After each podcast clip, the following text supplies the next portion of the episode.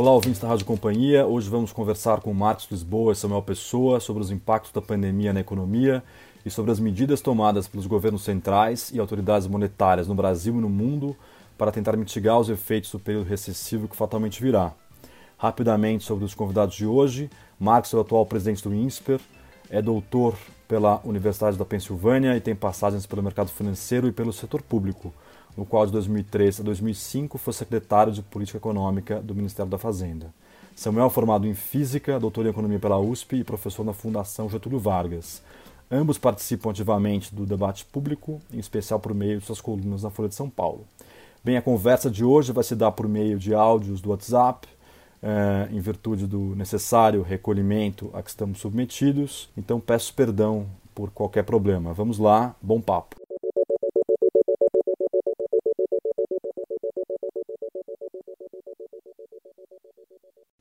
Para começar, eu gostaria de uma avaliação de vocês da reação do governo federal em matéria econômica à calamidade que nos cerca, em especial do mais recente pacote apresentado. A impressão, não é, de que as medidas são tímidas, descoordenadas e de que foram tomadas tarde. Qual a opinião de vocês? Eu pediria também um comentário sobre a ação do Banco Central e do BNDES, que tem em geral sido mais bem recebida. Bem, primeira questão reação, reação do governo federal foi tímida, descoordenada, foi tomada tarde ou não? É, eu acho que certamente as coisas estão vindo tarde. Minha preocupação maior não é nem quanto ao tamanho das questões, eu acho que no final do dia, no frigir dos ovos, quando a gente olhar o que vai sair, não vai ser tímido, mas o maior problema é a descoordenação. Essa descoordenação ela é uma expressão nesse momento de crise aguda, de um problema crônico que existe na presidência de Jair Bolsonaro, que é ele se negar em cumprir o papel de presidente da República. Na presidência da República, no presidencialismo de coalizão brasileiro, ou chamemos de presidencialismo multipartidário brasileiro, em que o Congresso Nacional é muito fragmentado, o exercício da presidência requer uma capacidade imensa de liderança do presidente e de liderança das ações no Congresso. Uma questão aguda como essa, essa liderança é mais importante, porque a gente tem que pensar um pacote de medidas, esse pacote de medidas não é totalmente, não é desconectado. As medidas conversam entre si. Então, se eu vou focar mais crédito para as empresas, as medidas de, que permitem redução de salário vão ser afetadas e vice-versa. Ou seja, a gente tem que pensar as medidas de enfrentamento dessa crise pouco usual como um, um pacote que tem que ter uma consistência interna. Para que isso aconteça, dada a urgência e a situação muito pouco usual, é importante que haja algum tipo de gabinete de crise, que a liderança fique com o presidente e que, por meio de conversas e de, uma, de um relacionamento amigável, expedito do desse gabinete com o Congresso, se vá construindo rapidamente um pacote consistente para enfrentar essa situação. Não é isso que tem que ser feito, às vezes o governo demora muito. O governo mandou há duas semanas atrás, domingo, há dois domingos atrás, aquela medida provisória do mercado de trabalho, que veio mal escrita e com algumas medidas foram lidas pelo Congresso Nacional como muito fortes, muito draconianas, e só ontem que ele conseguiu, ontem, terça-feira à noite que ele conseguiu apresentar algum substituto. Demorou muito tempo. Foram sete, oito, nove, dez dias quase. É, numa, num, num, período como o atual, é muito tempo. Dez dias é muito tempo. A gente não tem esses dez dias. Então, é, no meu entender, o maior problema não é o volume das medidas, delas serem tímidas. De fato, elas começaram tímidas demais, mas elas estão adquirindo velocidade, a gente vai ver que o custo fiscal final vai ser bastante elevado, mas é a descoordenação e a falta de rumo que a gente sente. Mas, certamente o governo federal começou a agir tarde. Né? Deveria ter começado a agir antes. Desde janeiro já tinha sinais de que poderíamos ter problema. Fevereiro já teve o primeiro caso. E o governo, em geral, é, reagiu com muita lentidão. Né? É, é, não conseguimos ter um comitê técnico de crise organizado, né, que defina protocolos básicos é, para a saúde, para procedimentos que devem ser adotados de política pública, é, para orientar a informação à população e para definir, olha, que regras são de distanciamento social, quais atividades não podem parar, porque nesse processo é tão importante dizer quem tem que ficar em casa, quanto dizer as atividades que não podem ser interrompidas, atividades essenciais para preservar o funcionamento é, do país, né, energia, saneamento, a logística, enfim, uma série de pontos. No o pacote, especificamente, ele veio um pouco atabalhoado, no começo, inclusive, antecipando receita de. Né, que não é muito o caso agora, agora tem que cuidar de quem perdeu renda. Né?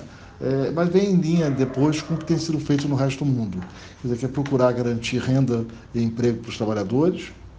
Né? No Brasil tem o desafio dos informais, né? É, e garantir, é, tentar ajudar as empresas a ter caixa para passar por esse momento difícil. E parece acertado o pacote dos 40 bilhões para a pequena e média empresa, recentemente anunciado. Ali se prevê uma parte em crédito, não é por meio do sistema bancário. Não teria sido preferível uma irrigação direta do Tesouro? Bem, o pacote de empréstimos para pequenas e médias empresas precisa ser detalhado. Tá? Eu, eu ainda nem olhei com muito cuidado, porque ainda está no campo das intenções. Né? Então a gente precisa esperar. É muito difícil fazer isso. É, tem duas, eu vi até agora duas propostas. Uma proposta que está detalhada no interessante artigo assinado por Armínio Fraga, José Alexandre Schenkman e Vinícius Carrasco, é que, faz, é, que é utilizar toda a rede de bancos rede pública e privada. E por que, que tem que utilizar as redes? Porque para atingir as pequenas e médias empresas tem que ter capilaridade. Né? Então, qualquer medida que for para tentar sustentar a rede, a tentar sustentar o capital de giro das empresas, para que elas consigam manter os seus contratos de trabalho, que esse é o objetivo, o objetivo é que essa crise não quebre contratos de trabalho, vai ter que se usar a rede bancária, pública e privada, para fazer com que os recursos cheguem na ponta.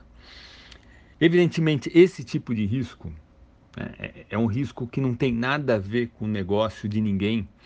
Esse tipo de risco totalmente idiosincrático e não correlacionado com nenhuma decisão que as pessoas tenham tomado no passado, é um risco que tem que ficar com o Tesouro Nacional, é um risco que tem que ser socializado, não tem jeito. E, portanto, a, as empresas, os bancos, eles vão repassar os créditos e o risco vai ser do tesouro. Pode-se pensar mecanismo que uma pequena parte do risco fique com o banco para que eles repassem com melhor qualidade, mas o crédito tem que ser muito barato. É possível pensar no subsídio público.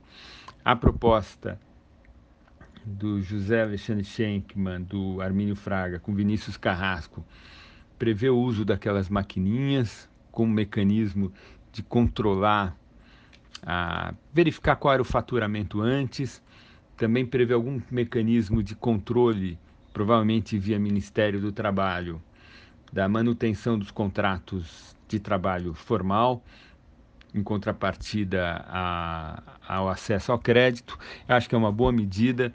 O meu colega do Instituto Brasileiro de Economia, Nelson Barbosa, ex-ministro da Fazenda da presidente Dilma Rousseff, num post no blog do Ibre.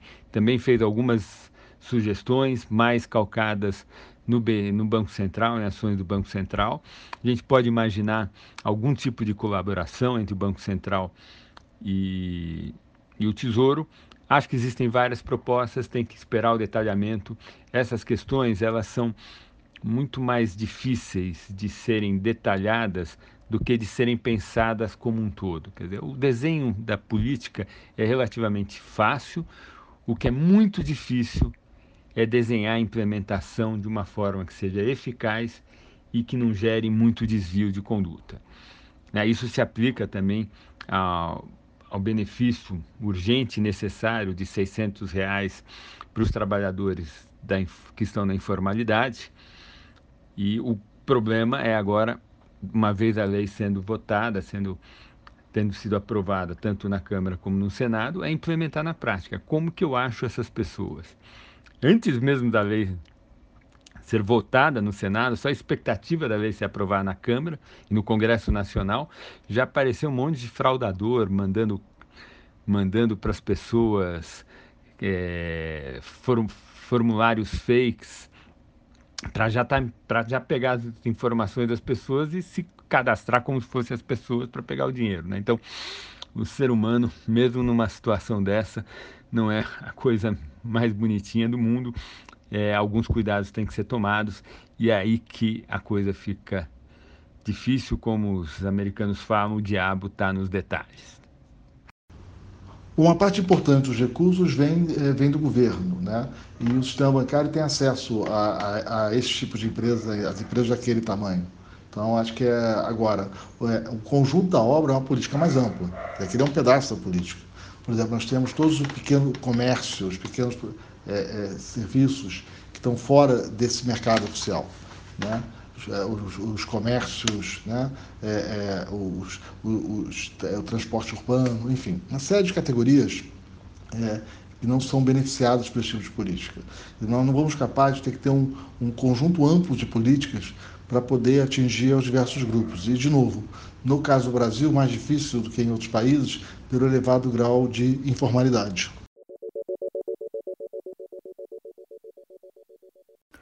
Em artigo recente, o Matos comenta que a pandemia pode vir a levar, ou já tem levado, a uma condenação em termos equivocados do liberalismo na economia, algo que ocorreu também na crise de 2008.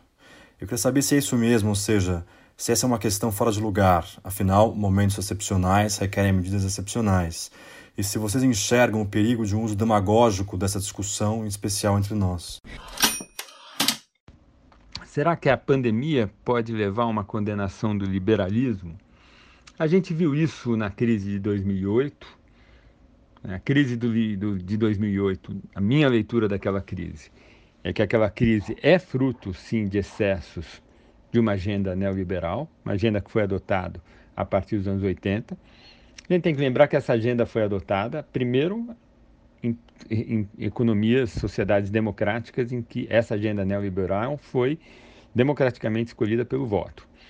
Depois a gente tem que lembrar que essa agenda neoliberal ela foi escolhida porque o modelo anterior do Estado de Bem-Estar Social estava gerando esgotamentos claros em várias dimensões. E foi por isso que o processo democrático mudou o pêndulo.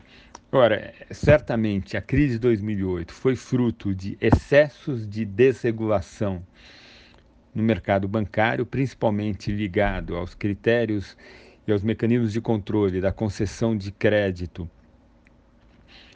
para crédito imobiliário para baixa renda nos Estados Unidos, também um excesso de uma certa permissividade em produzir instrumentos financeiros para que o risco desses créditos saíssem dos bancos e fossem para outras pessoas, fazendo com que os bancos se descuidassem um pouco da, um pouco não muito da qualidade da concessão do crédito, da originação do crédito, bem, um monte de coisa. Então é verdade, a crise de 2008 ela representou uma, é uma crise grave que teve elementos de excesso de liberalismo e seu esgotamento, como também a crise da da inflação do final dos anos 70, que abateu o mundo todo, foi uma crise de excessos do, do estado de bem-estar social. E essas coisas acontecem assim. É... Me parece que depois de 2008 se corrigiu algumas coisas. Eu não sou especialista de regulação bancária, mas é só ver o, o, o, nível de capital dos bancos hoje, o grau de capitalização, que a gente vê que, pelo menos por enquanto, esse tema foi, foi bem tratado. Temos agora uma, um verdadeiro meteoro que se abateu sobre a economia mundial e os bancos, aparentemente, eles estão indo bem. É... De fato, é, é, assim, é, é muito ruim quando as pessoas fazem um debate oportunisticamente. Então, pega a, um fato episódico como esse e usa esse fato episódico para fazer uma discussão estrutural. A discussão estrutural precisa ser feita. É, tem toda uma discussão muito interessante sobre a piora da desigualdade de renda no hemisfério norte. E é possível que essa, por trás dessa piora da desigualdade de renda esteja falta de Estados. A gente sabe que os países do hemisfério norte que têm menos estado de bem-estar social, caso paradigmático é os Estados Unidos, a piora da desigualdade foi bem maior do que nos países europeus. Então tem uma questão, tem um trade-off aí. Esse tema precisa ser o tempo todo discutido com muita abertura. É muito ruim quando a gente pega fatos absolutamente fortuitos e usa esses fatos fortuitos para tentar fazer debates sobre questões estruturais. Isso no Brasil apareceu. É, nós temos um problema fiscal estrutural de longo prazo. Aprovamos emenda constitucional no governo Temer, que estabeleceu uma taxa superior para o crescimento do gasto primário da União. Muitas pessoas na sociedade foram contra. Né? O Congresso Nacional foi amplamente favorável, foi emenda constitucional, teve pelo menos três quintos dos votos, mas existem pessoas que são contra a emenda constitucional que estabeleceu um teto para o crescimento do gasto público. Acho um debate super interessante, importante. É, agora, querer colocar a emenda constitucional 95 em xeque, como consequência desse problema episódico que a gente está passando, que pode perfeitamente ser tratado por meio de crédito extraordinário, e a figura do crédito extraordinário é exatamente para períodos dessa natureza, calamidade pública, me parece oportunismo. O oportunismo existe, as pessoas utilizam, mas é oportunismo. Quer dizer, há questões episódicas a gente trata de forma episódica, questões estruturais, vamos fazer o debate com, a, com franqueza, abertura, e esse tema são sempre muito interessantes. Mas temos que separar uma coisa da outra coisa. Esse é um tema recorrente, quer dizer, quando você tem uma crise é, é, internacional, você discute se o, o, modelo liberal falhou, e quando você tem o, a, a, intervenções desastradas que fracassam miseravelmente, como ocorreu no governo Dilma, você discute então o Estado, é, é não, não, não cabe mais Estado. Né? Ah, e, a, e, o mundo oscila, e o debate oscila, fica nesses extremos. E eu acho que isso é um debate superficial. Quer dizer, não há mercado sem Estado. Né? Por outro lado, é, é, não tem nenhuma evidência de que as pessoas é, é, é, é soltas, fazendo sem qualquer coordenação pública, necessariamente levam ao, melhor dos mundos. e também não tem evidência de que o Estado é capaz de planejar eficientemente. Pelo contrário, né? Você, o mercado precisa do Estado. A questão é que tipo de Estado? Como é que o Estado intervém? Qual é a forma dele intervir? Né? É um debate muito mais sutil. Né? Tem áreas em que o mercado funciona muito bem, tem momentos em que o mercado funciona muito bem em geral, mas tem áreas em que o mercado não funciona bem e que você precisa da intervenção estatal para regular. Mas não é simplesmente o Estado voluntarista. Né? A, a, maneira de intervir faz diferença. Por isso que os países adotam agências reguladoras, procedimentos, né? toda a governança que cerca é, a política pública, que é necessária em muitas áreas é, é, é da economia. Né? Por exemplo, no setor de infraestrutura, né, com contratos longos é, e uma série de problemas é, é, específicos. Né? Ainda mais num momento como esse, né, a ação pública de coordenar os esforços é fundamental. E o que nós estamos assistindo é o agravamento das nossas dificuldades exatamente pela falta de coordenação é, dos trabalhos por parte do Estado. Passando ao contexto externo, impressiona a um observador não especialista a potência das bazucas apresentadas pelas economias desenvolvidas. O céu parece ser o limite de matéria fiscal, o que leva a impressão de que algumas convenções são ficções, ou então são isso mesmo, convenções. Eu queria um comentário de vocês sobre isso uh, e saber se nesse contexto cabe ainda se falar em restrição financeira. Agora vem, agora vem a discussão sobre um enorme valor, né, um montante de recursos. É, ainda, mesmo no hemisfério norte, as, os temas não estão totalmente claros. A gente vê que tem políticas que visam o crédito e tem políticas que, são desembolsos diretos do Tesouro Nacional sustentando renda. Quando a gente olha o pacote de políticas entre os diversos países, em geral, países que fizeram mais no crédito fazem menos no gasto direto, quem fez mais no gasto direto faz menos no crédito. É, mas tem pacotes entre crédito e gasto direto que vai de 10 a 20 pontos percentuais do PIB. O da Alemanha parece vai chegar a 30% do PIB. Então, de fato, a gente está vendo uma, um gasto fiscal muito elevado. Eu acho que o nosso, pelo que eu estou ouvindo aí, não vai ficar tão abaixo disso, não. Acho que a gente vai acabar gastando alguma coisa de 5 a 10 pontos percentuais do PIB, que para um país com as nossas circunstâncias, país emergente, que já entra nessa, nessa crise tendo uma posição muito posição fiscal muito desfavorável, né, uma dívida pública muito elevada, é, é, é, é 8 pontos percentuais do PIB, alguma coisa dessa ordem, é muita coisa. Mas, de fato, né, o hemisfério norte está gastando muito. E, e aí vale uma questão: será que é, será que estabilidade fiscal é só uma questão de convenção? Ou seja, será que a gente tem que ser fiscalmente responsável só para convencer as pessoas que não vai ter nenhum problema? Se por um acaso as pessoas já fossem convencidas desse fato, eu poderia ter uma uma liberdade para gastar quanto eu quisesse, que não teria nenhum problema? Será que o espaço fiscal das sociedades, economias, é ilimitado?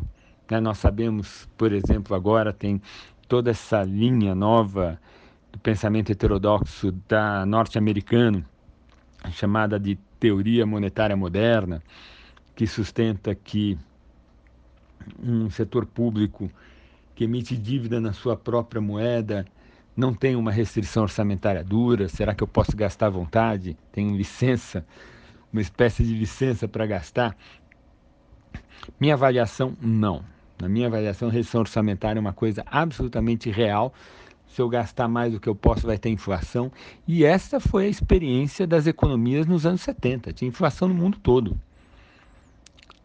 É, o que há agora que é diferente é que hoje, e hoje não é hoje, é nos últimos anos, as economias centrais vêm vivendo uma situação que caminha para ser uma situação de carência de demanda estrutural.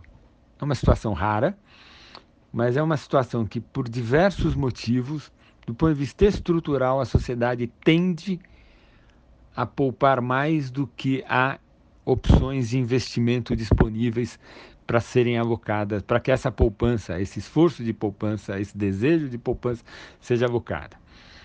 Então, o que produz isso? Por que, que a gente tem mais poupança do que investimento de forma estrutural? Porque a taxa de crescimento do progresso tecnológico aparentemente está permanentemente mais baixa, pelo menos por enquanto. A população cai, é, você tem um envelhecimento que gera um, uma insegurança e um desejo de maior poupança.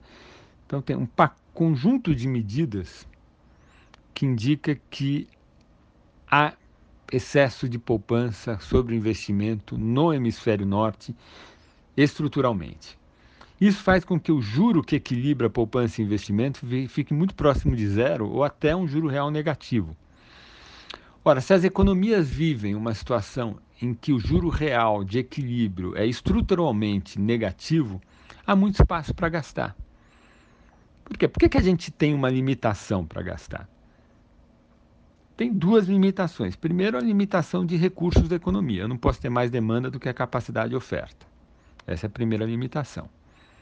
De fluxos, de excesso de oferta sobre a demanda. Tem uma segunda limitação, que é o desejo das pessoas, do setor privado, encarregar nos seus portfólios dívida pública. Se começa a ter dívida pública demais e as pessoas não querem ter esse, essa dívida, não querem carregar esse, é, esse ativo no, no portfólio delas, o prêmio de risco paga, pago pela dívida pública começa a subir. E o governo, uma hora, é obrigado a monetizá-la. E aí gera inflação também. Ora, tudo que a gente vê nas economias centrais é que tanto os Estados Unidos como a Alemanha, como o Japão, eles estão longe desse ponto. Apesar da dívida pública nesses lugares estar muito grande, uma série de motivos, eles conseguem emitir mais dívida pública e o juro que equilibra o fluxo entre oferta e demanda nessas regiões do mundo é um juro muito próximo de zero até negativo. Portanto, se o juro, se o governo consegue se financiar de forma estrutural a uma taxa de juros negativa, o espaço fiscal para fazer mais gasto é maior. Tá? Então é isso que a gente está vendo nessa bazuca imensa, nessa capacidade imensa. Não é nenhuma questão de convenção, é simplesmente uma situação em que há, por questões estruturais da economia, não é expectacionais, estruturais. Baixa taxa de crescimento do progresso tecnológico, baixa taxa de crescimento da população, elevação das expectativas de vida e assim sucessivamente. Por questões estruturais, como essa que eu mencionei, a gente tem uma situação de, de potencial excesso de poupança sobre o investimento, de potencial excesso de oferta sobre a demanda, e isso gera um juro real de equilíbrio muito baixo, até negativo, e isso permite, isso na verdade até requer um aumento do gasto público financiado por endividamento. Isso tudo nos faz lembrar ou que provavelmente o pós-crise dessa epidemia vai ser mais parecido com pós-guerra do que pós outras epidemias, porque essa epidemia vai ser uma epidemia totalmente diferente das anteriores. As epidemias anteriores, seja a crise, seja a gripe espanhola de 1918, 19 e 20, seja as grandes pestes na Idade Média, elas tinham uma característica, elas matavam muita gente. Matava muita gente, não destruía casa, não destruía ativo fixo, no pós-crise, você tinha pouco trabalho para mais capital, que não tinha sido destruído, tinha menos trabalho, desculpe, para a mesma quantidade de capital. Pós-crise das grandes epidemias no passado, era, uma, era um período de excesso de oferta de capital, carência de trabalho, salários subiam, taxa de juros, remuneração do capital caía. Esse é o pós-guerra, o pós-guerra não, pós-grandes eh, epidemias no passado. Pós-guerra é diferente. Pós-guerra morre muita gente, mas você destrói capital e você sai da guerra com níveis de dívida muito altos. Então você tem excesso de endividamento.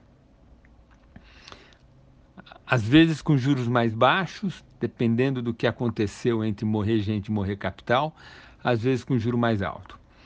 Eu acho que agora a gente vai ter uma situação mais parecida com pós-guerra. Como me parece que a gente vai sair dessa epidemia com uma sem haver uma grande mortandade e as taxas de mortalidade estão mais concentradas em pessoas, em faixa da população que já saíram da população economicamente ativa, não vai acontecer, como eu afirmei, como ocorrera nas outras epidemias, uma redução da quantidade de trabalho, mas vai haver um aumento de endividamento. A gente vai sair desta crise, dessa epidemia muito mais endividado, e por esse canal vai haver sim uma certa pressão a uma subida de juros. Tá? Então dá para a gente imaginar que daqui um, dois anos juros mundo afora vão ser um pouco, não sei se o quanto, mas vão ser maiores do que eles estavam vigorando no pré-crise.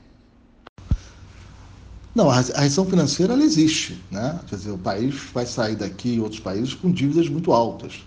É, alguns países é, chegam, chegaram à crise com as suas contas públicas em ordem e tem espaço para ampliar os gastos sem comprometer é, é necessariamente é, o futuro de forma severa. Não é o nosso caso. Né? Quer dizer, nós temos um problema de ter uma dívida muito alta para um país emergente como o Brasil, né? É, mas a prioridade nesse momento é cuidar da, da saúde é, e de manter o país é, é funcionando. Né? As pessoas precisam ter renda, precisam ter acesso a alimentos. Né? É, é, claro que isso vai deixar um rescaldo, vai deixar um problema para os anos à frente, vamos ter que administrar. Agora, o que eu acho que é importante nesse momento é separar o joio do trigo. Quer dizer, tem grupos sociais que têm que ser é, beneficiados pelo Estado. Né? Os mais vulneráveis, preservar as empresas na medida do possível, preservar o emprego é fundamental. Né? É, agora, a gente assiste no meio disso é, pedidos de recursos impressionantes, quer dizer, 15 bilhões de reais por mês para, os governos estaduais, né? É, que cara de receita é essa que eles estão esperando? E qual é a contribuição que eles estão dando para o ajuste? Quer dizer, não dá para imaginar que o país inteiro está mais pobre, nós todos estamos mais pobres. Né? Os acionistas perderam boa parte do seu patrimônio, alguns perderam quase todo o seu patrimônio, é, trabalhadores perdendo emprego, trabalhadores informais sem a sua fonte de renda, né? e o setor público brasileiro ele não pode ser tocado. Né? A sua renda não pode ser diminuída. Quer dizer, o Brasil fica mais pobre, então vai ter que pagar proporcionalmente muito mais para o Estado para manter.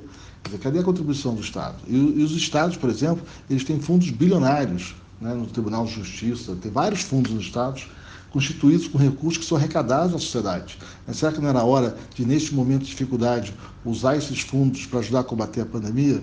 Então, é, é, é, é fundamental a ação do Estado para resolver, mas os governos também têm que fazer a sua parte para colaborar, como todo o país está colaborando.